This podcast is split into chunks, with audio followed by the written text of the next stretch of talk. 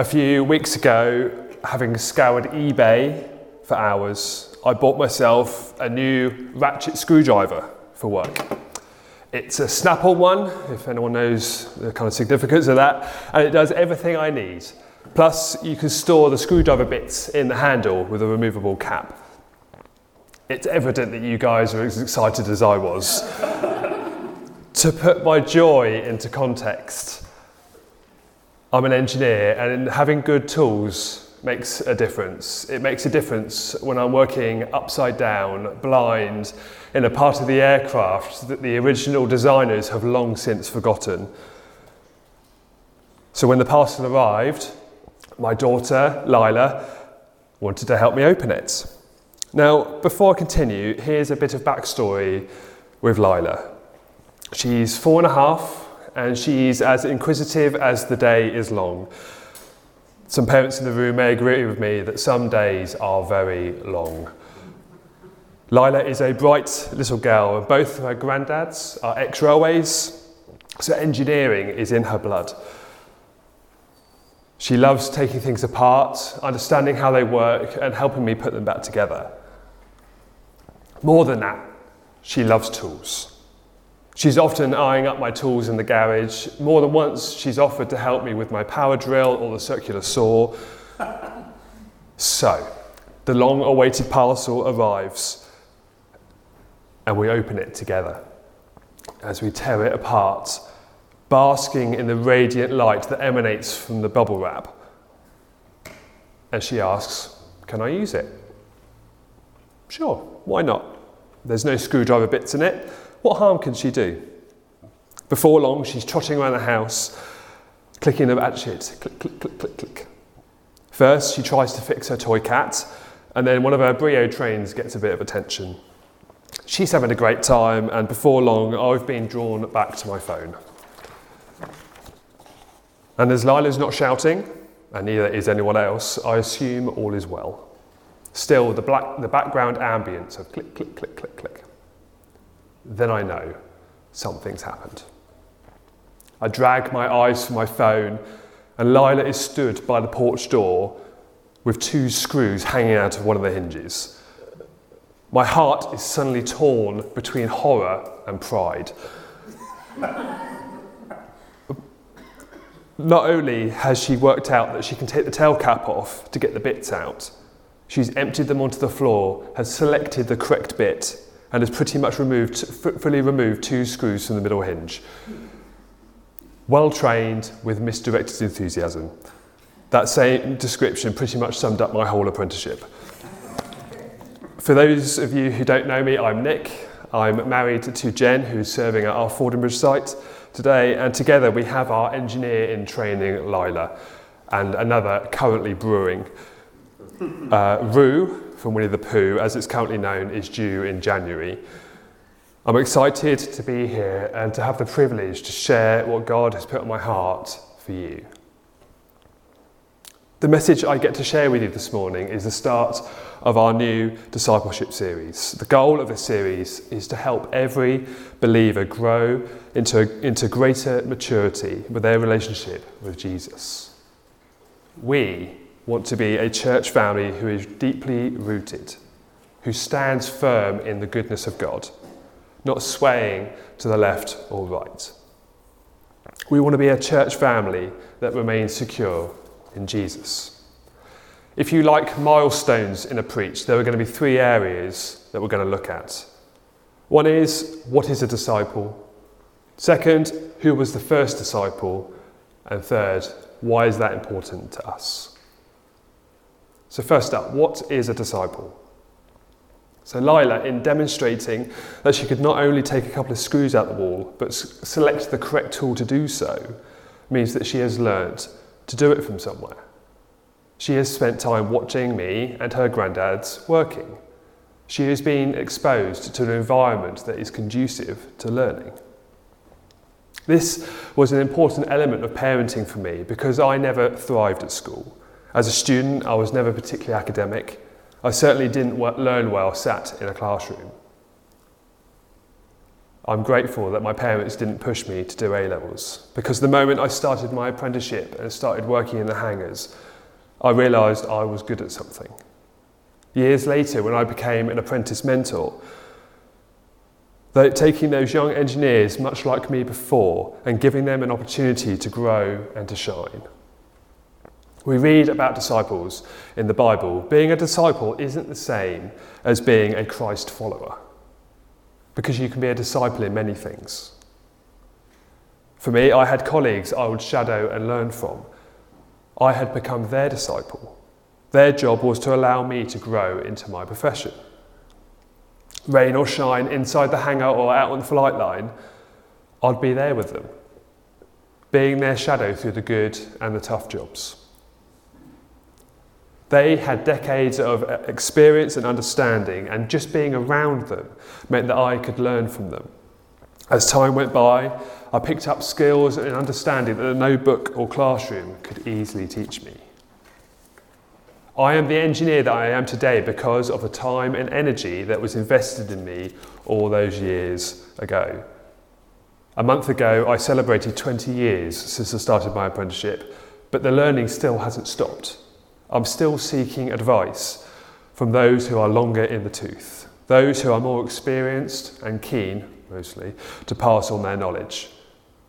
If you have a Bible with you, let's turn to Mark chapter 1. I'll be starting at verse 16. As Christians and Christ followers, we are called by Jesus to learn from him. We're called to be his disciples. But we're no ordinary disciples. We're disciples of Christ Almighty, the Messiah. Amen. And as we go through this morning, we need to ask ourselves what is it about Jesus that leads us to be devoted to him?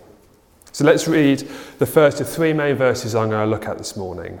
And as we read, picture the scene in your mind's eye. We're lakeside on the Sea of Galilee. For generations, men have woken up before daybreak, launched their boats, and sought the plentiful fish residing in that huge body of water. Jesus is strolling down the shore and he sees two brothers, Simon, who we later know as Peter, and Andrew, throwing their nets into the water. For they had one intention gather fish to sell and eat. Jesus had a different intention to gather a team of disciples to change the world. So, Mark 1, verses 16 to 18. Passing alongside the Sea of Galilee, he saw Simon and Andrew, the brother of Simon casting a net into the sea, for they were fishermen. And Jesus said to them, Follow me, and I will make you become fishers of men. And immediately they left their nets and followed him. So, this is the first and final formula for creating a disciple. Jesus said, Follow me. Jesus said he would change them, and Jesus gave them a mission. Let's just re- reread verse 17, and I'm just going to pick out those three points. Jesus called out to them, Follow me, follow. I will make you change, become fishers of men, their mission. Although 20 years ago I was called an apprentice, there are a few differences between apprentice and disciple. Although there is very little difference between the terms, I feel that I relate better to the title of apprentice, training in the shadow of a master experience being passed on, skills being learnt through good and tough times. Throughout my years as a Christian, I've had the privilege to learn from many Christian mentors. They also had decades of experience and understanding, and just being around them meant that I could learn from them. Again, as time went by, I've picked up skills and understanding. Now, I refrain from calling them masters because they're not. they're just humans like me. I am, however, certainly the Christian I am today because of the time and energy that has been invested in me over that time. There's another element here, though the God element. Whilst others have had an outward influence on me, God has been working from within, renewing my heart, maturing me, and growing my faith. My growth has been a result of God's hand in my life.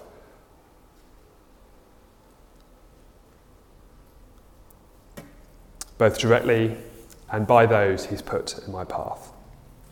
As we look at those first disciples, they didn't have a classroom or a multitude of mentors to guide them, but they did have Jesus, the true master. When I was going through my basic phase training, I had a logbook that I had a list of jobs which I needed to complete refueling, marshalling, oil changes, stuff like that. The idea was to make sure I had a broad scope of experience before moving on to more complex tasks. Our second verse is in Ephesians 5, if you'd like to turn with me. And the Master gives us this instruction in those first two verses.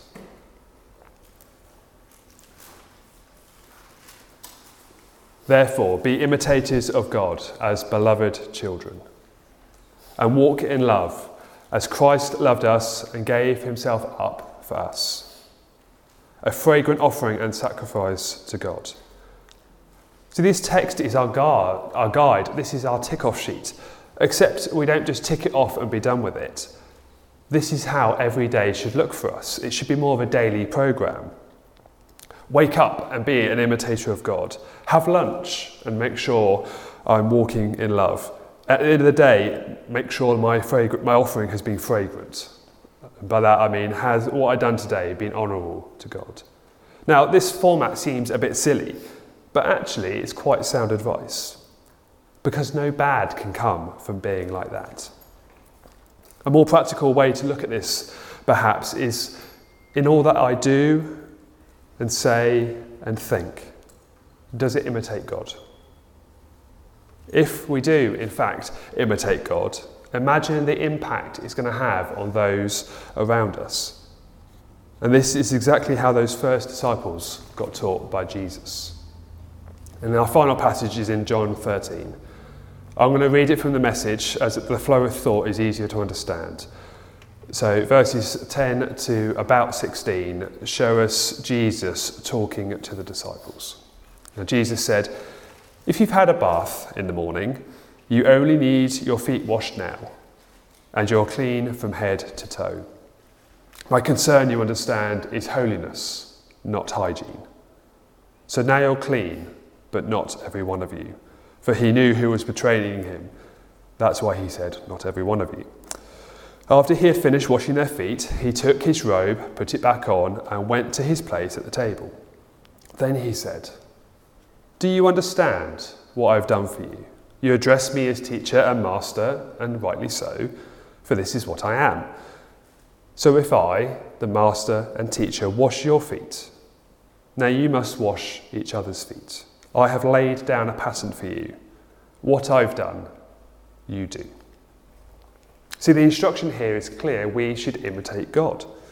He's laid down this guide. The text uses the word pattern, something to be copied. What I've done, you do. The ESV puts it this way For I have given you an example that you should also do just as I have done to you. The crux of that message is having a servant hearted approach. What's the motivation to do what Jesus asks? Well, the motivation is love. His instructions are designed to grow us into imitating him this develops a closer relationship with Him. The outward expression of that is loving, honouring, and serving those around us. Once those things are in place, that's a great starting point into becoming a faithful disciple. On to my second point the first disciple. At the risk of being controversial, I'm going to admit that I don't really like football. This means that my preachers, unlike Paul Williams, they are typically free from football analogies. I think that my dislike stems from a childhood spent far more focused on scouts and climbing trees, but actually, more likely, it's because I was nearly always picked last for the team. When the disciples are mentioned, several names come straight to mind. Andrew is rarely one of them when you have the big leagues like Peter, James, and John, the others just don't stand a chance, especially if they have the nicknames like the Rock and Sons of Thunder. Even Judas has more fame, be it infamy. Andrew can get overlooked, yet his role as a disciple under Jesus is significant. Andrew was a steady and dedicated disciple, and that's two really important qualities. Andrew was considered faithful from the outset, from the moment Jesus called him. You don't see him storming into situations or recoiling in denial.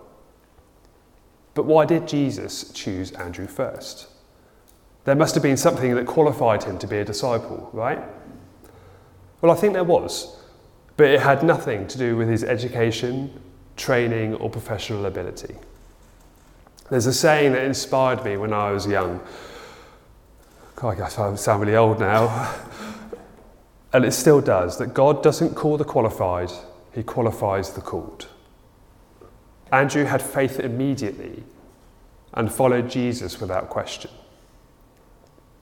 That moment Jesus calls him, the net is discarded in a heartbeat because Andrew recognized that Jesus is the Messiah. Those were qualities that Jesus wanted in his team.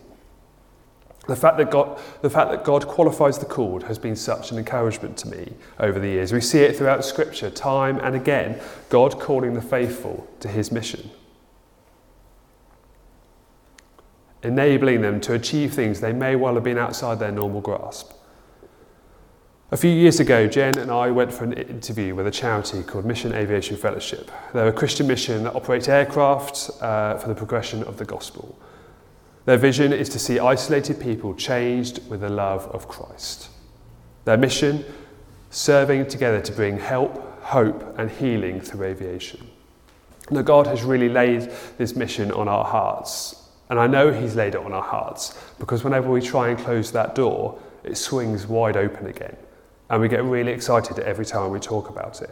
Now, up until that point, I'd only had experience in uh, military aircraft and helicopters, the two things that MAF do not operate. So, before that interview, I researched civil aviation and law and their processes, so I was prepared for the interview. So, we rock up at their headquarters in Folkestone with a coffee and a posh biscuit, we sat down with the HR rep and their recruitment lead. With my CV grasped in my sweaty palms, I calmed myself and prepared for the onslaught of questions I'd experienced in previous interviews. Well, the first thing that surprised me was that they opened in prayer. I've never been to an interview where they've wanted to pray, and this is the first of many things that showed me that these guys were really Christ centered. With the prayer done, it was on to the first question What kind of church do you guys go to? I was like, Easy, I got this. To be fair, I should have seen this one coming. Second question How do you engage with your church on a Sunday? Oh, genuinely wasn't expecting that, but I know the answer. Third question What does your prayer life look like? It's the first interview where I've known all the answers. But it wasn't the audit of the understanding of aviation that I was anticipating. There wasn't a single question regarding my competence or my experience. What they wanted were faith filled disciples who love Jesus and have a heart to serve. The intricacies regarding licenses and experience would come later. First and foremost, they wanted people that had hearts devoted to Jesus. They weren't interested in my qualifications or my understanding. They wanted to know what our faith looked like. They wanted to see our faith in action, what gets us excited for mission, and what God was doing in our local church. So when Jesus approached Andrew and Simon, he wasn't concerned by their qualifications. What Jesus needed were faith filled followers that were Messiah centered. Because Jesus doesn't need an offering of a sweaty CV and a mind filled of revised revision question, uh, revised quiz questions. Jesus looks at the heart. Mm. He knows exactly what's going on in there. The problem is, I also know what's going on in there. I sometimes have to fight off a fear of failure. Jesus knows we'll flounder and fail, and yet he still draws near to us. A cloud of hopelessness can sometimes hang over me. Jesus knows our capacity and our capabilities, and yet he still draws near to us. Our desires, our delights, and our disappointments, he knows the lot, and yet he still draws close to us. We're not the first disciples. Many, many have gone before us. Jesus has drawn close to each and every one of them. So here are a couple of examples of personal growth in Andrew. In John chapter 6, we read of the, reading, read of the feeding of the 5,000. It was Andrew who found the boy with the loaves and fish. For any apprentice master, having an apprentice that does what you ask is monumental. Great job, Andrew. Andrew expresses his concern, however, to Jesus about how small the offering is. The NIV says, But how far will they go among so many? In the passage, we see two groups being taught here. Not only have the crowd heard from Jesus all day, but it was also a training moment for the disciples. In the same way, I had my apprenticeship, and Lila has learnt from those sp- she spends time with. Jesus has crafted a training moment here for the disciples. Because Jesus doesn't berate Andrew or the others, he uses the situation as a training opportunity. The training isn't about how to be frugal with a little food, it's about us taking the little we have and taking it to Jesus. Because he has the power to transform. This isn't a classroom activity, this is feet on the ground, hands on training. Of course, we see the result, and Andrew has his faith taken up a notch or three. Another example is towards the end of Jesus' ministry. We see the disciples at the Mount of Olives. We see this in Matthew chapter 24 and Mark 13. Jesus describes to them the end times, but explains that the gospel must be preached to all nations we learn that Jesus, uh, sorry, we learn that Andrew asked questions and wanted to learn from Jesus. And that's another key trait a willingness to learn. There is no fault in asking questions. We can often prompt others to teach us by asking questions. It was in asking these questions at the right time that led Andrew to his mission. Andrew, after Jesus' death and resurrection, became a lifelong uh, missionary the Bible doesn't talk about his missionary, however, there are other documents that tell us about his work around the Black Sea region. See, missionary work isn't easy. The easy option for Andrew would have been to return to his fishing business. But Andrew's character and understanding of faith was evident from the very beginning. From the moment Jesus called him, that was it for Andrew. He was forever changed for the gospel. The past was completely behind him, and there was no going back. Andrew's mission concluded when uh, Greek governor Aegeus told him to stop his evangelism. The governor, as well as many others there, believed in the Roman gods. Andrew didn't stop and was subsequently martyred.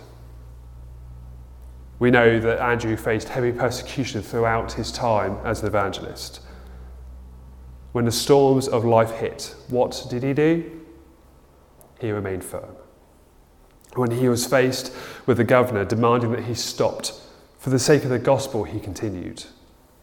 This is growth as a disciple. This is a guy who is firmly rooted in faith, not being swayed from the, to the left or to the right. He was a disciple that set a high bar, a high bar for faith, for perseverance, and are not allowing outward pressure to scupper the mission he'd been set. And my third and final point historical paintings. Sorry, why is this important to us? Historical paintings and stained glass windows don't give us a good representation of the disciples. We often see them staring moodily into middle distance, striking a bold pose, a religious artifact or two in their hands. And as I was preparing this message, I felt I had a prophetic message for you as our church family. Contrary to those old depictions of the saints, I see you, my church family, as apprentices. Your eyes aren't staring moodily into middle distance. Rather, your eyes are firmly on the cross. You might well strike a bold pose, but you are there with arms wide open, welcoming everyone who comes through those doors. And rather than toting some religious artifact, you grasp the Word of God in one hand and the tools of your trade in the other. See, the reason we train apprentices is to grow a new generation of skilled labourers. We often say that the harvest is plentiful, yet the workers are few. And by this we mean there are still so many to be reached by the gospel. We have been called to be disciples. We have also been called to make disciples from those around us. The way that Jesus called those 12 men to his side are the same way we get called. Jesus says to us, Follow me. Jesus says he'll change us. And Jesus says, Here's your mission. If we are to become these workers that gather the harvest, we need to develop skills and understanding that allow us to do it. There's no point giving a child a tool and expecting them to know instantly on how to use it. Lila only managed to take the screws out the hinge because she had been, uh, she had seen it done before and had been in that training environment. How do we go about our personal goals and development? I think it's all about setting goals for yourself. Let me share my goal with you. I want to grow in my dedication to Jesus. And what does that look like for me? Well, when the storm comes or the difficulty appears at my doorstep, I'm pretty good at getting praying, and I'm also good at encouraging others to do the same. What I'm also good at doing is keeping the anxiety that comes with it. My personal growth is to leave that anxiety at the foot of the cross, giving Him my little offering and allowing Him to provide in His power.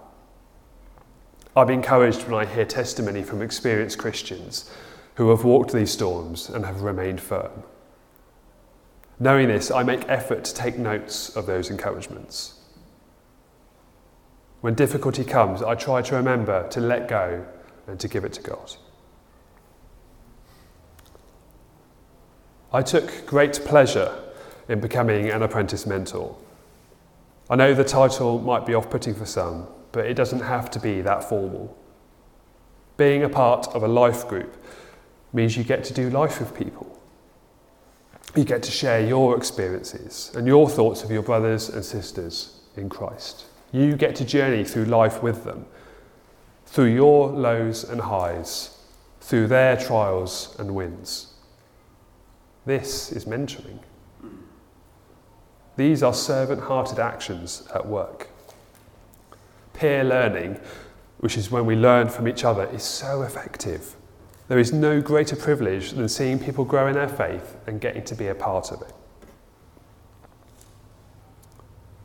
How do we learn new skills? Well, drawing alongside experienced Christians, placing, in our, placing ourselves in an environment that will help us learn and watch someone with a mature faith and see what questions they ask and how they tackle difficulties.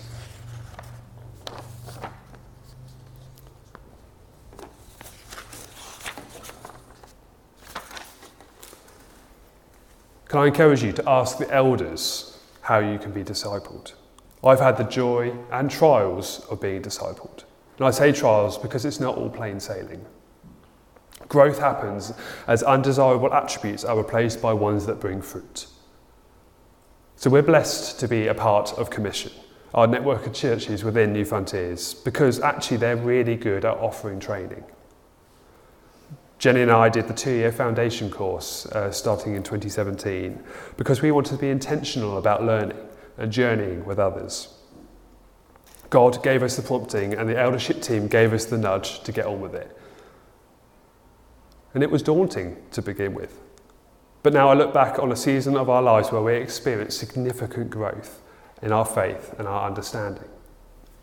It cemented our faith and raised our goals for the future. I remember we did a session on the Trinity, and I have never been so in awe of God. I hadn't grasped the vastness or the mystery before, and I was absolutely blown away. It was truly a Jesus moment, and I just wasn't expecting it. It only happened by being obedient to the following the prompting of the Spirit and putting ourselves in a place where we can learn. The course was varied and covered many topics I'd avoided because I'm not academic. But it gave us skills in how we approach the Bible. It gave us confidence in how we lead, how we nurture others, how we do church. I cannot tell you how valuable that training was. And I would encourage any of you, any of you, in a heartbeat, to consider the level one theology course because once you get the bug for it, you'll be stuck with it for life. Now, I know you may have dismissed this encouragement because that's what I did too. Can I encourage you? Don't shut the door completely. Leave it open a crack and see what God is leading you to. Because God's heart is absolutely for you. And being a disciple means you too can gather skills to announce the good news of God. The eldership team here at New Life are keen on many things, but one thing Jen and I have both experienced is their heart for personal growth. To start with, I didn't want to do foundations because I'm not academic. I'm no good in a classroom. But the Holy Spirit nudges kept on coming. So I asked people I trusted for their opinion. And when I eventually accepted that foundation training was going to be beneficial, it turned out we could only afford to send me. And when we had the discussion with Paul and Kane and Dale, we didn't realise that the church has a budget for training. NLCC gave us financial support so we could both do it. We both got so much more out of doing it together. Part of the course encourages you to have a mentor in your home church to discuss the training topics afterwards. And I think this was the most valuable part for us. Can I just highlight again, it is so important to note NLCC have a heart to invest in your growth. NLCC takes training, particularly discipleship, incredibly seriously, and they do a really good job of it. Don't let finances the fear of doing it, the fear of failure, be the reasons that you miss out on a life changing opportunity. If the door is open, even a crack, then please do come and speak to me or Kane about it. Personal growth not only does us good, but it does the church good too. If, like Andrew, you've responded to that call to follow Jesus, there's a call to change alongside the call to mission. Growth can happen in a multitude of different ways. Don't let your thoughts cloud the power of Jesus. If you feel that you've had a prompting for growth and mission, push it back to God for confirmation. You don't need me to tell you if God is on your case. It's all about being obedient. Once you have a nudge, seek confirmation from other sources. Ask your peers, the elders, the pillars in the church. And when I use the term pillars, I mean people who have been put in place of authority and responsibility spiritual mothers and fathers, site leaders, team leaders, preachers, life group leaders. Now, they might not know the answers, but they'll know where to direct you to. It's important to be obedient. The first two stages, the nudge and the seeking confirmation, will build confidence to push forward. Start small and look for affirmation from the Holy Spirit. Pray about it. Ask God to confirm it in other ways, and then go. Don't use the excuse that you're waiting for a burning bush moment, as Moses did, because they rarely come. Seek confirmation, be bold, and step out.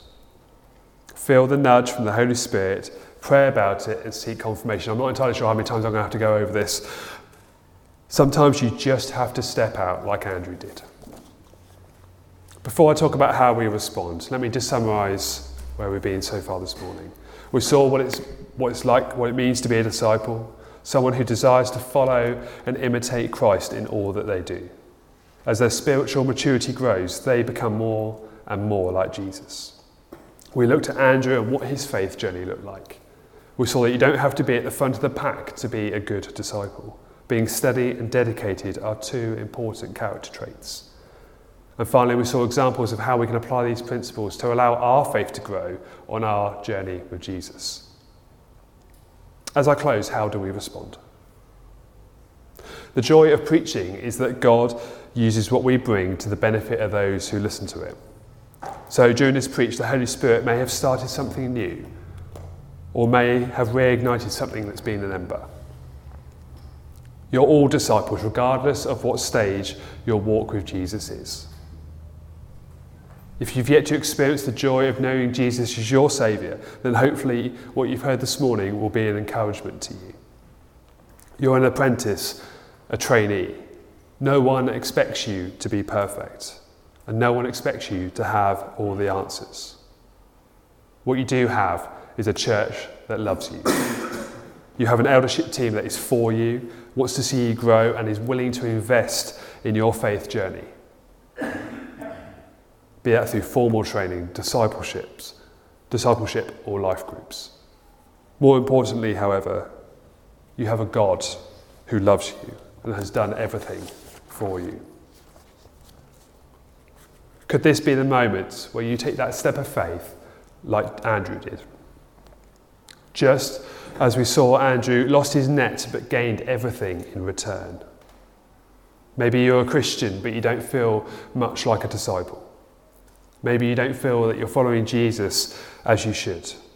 It could be that you've disengaged with church, you desire more time spent with Jesus, but it just doesn't happen. There could be any number of reasons.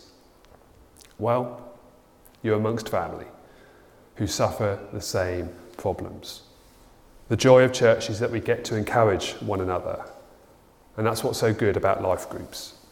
Sunday mornings aren't great for a ca- proper catch up or a chance to ask questions. And this is exactly what life groups are for. Jen and I have led a life group for about six years, and we love the community that they create.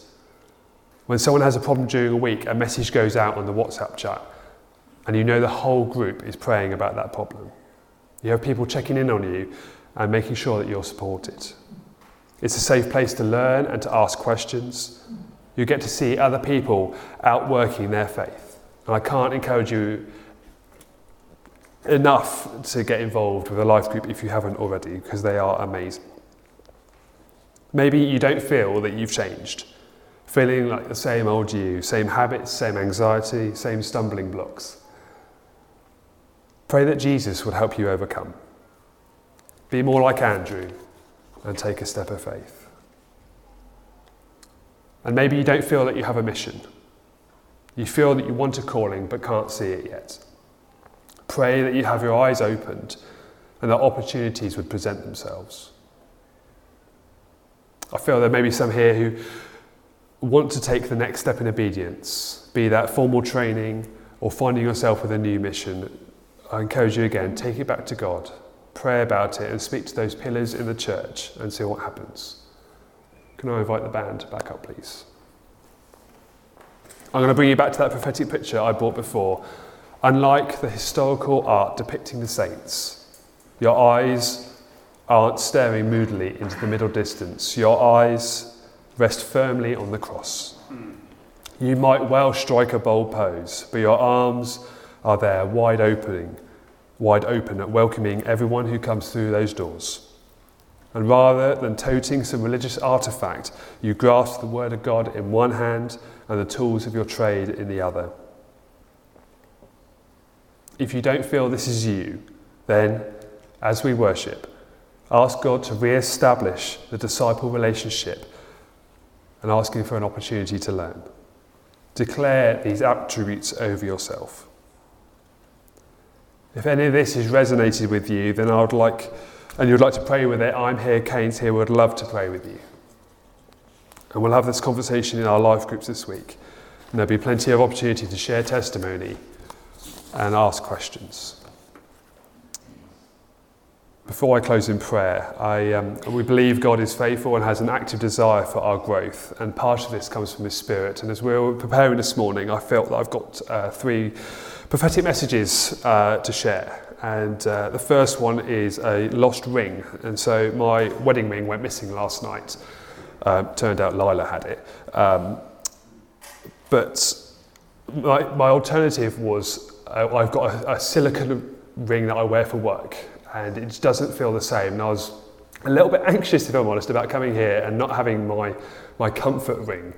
Um, maybe something's missing from your relationship with Jesus. Maybe you've got something, but it's a facsimile of what actually should be. So if that's you, would love to pray with you.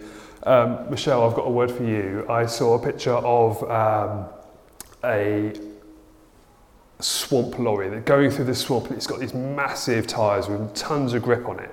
And I felt actually God is going to give you an opportunity to tow someone out of the mud. And so just be aware of that situation that God has given you grippy tyres to drag people out of the mud. And so that's for you. Um, and I'm going to hold on to the third one. So I'm just going to pray and then lead us into worship. That'd be great. Heavenly Father, we are so grateful that your heart is for us, that you desire an ever growing relationship with us. As we go into worship, I pray that you'll continue to stir our hearts, burden us with a desire to love and know you more. Give us eyes to notice opportunities and courage to take steps of faith for you. In whatever we feel you're calling us to do, we acknowledge that you are Lord and have all authority. And in your name we pray. Amen.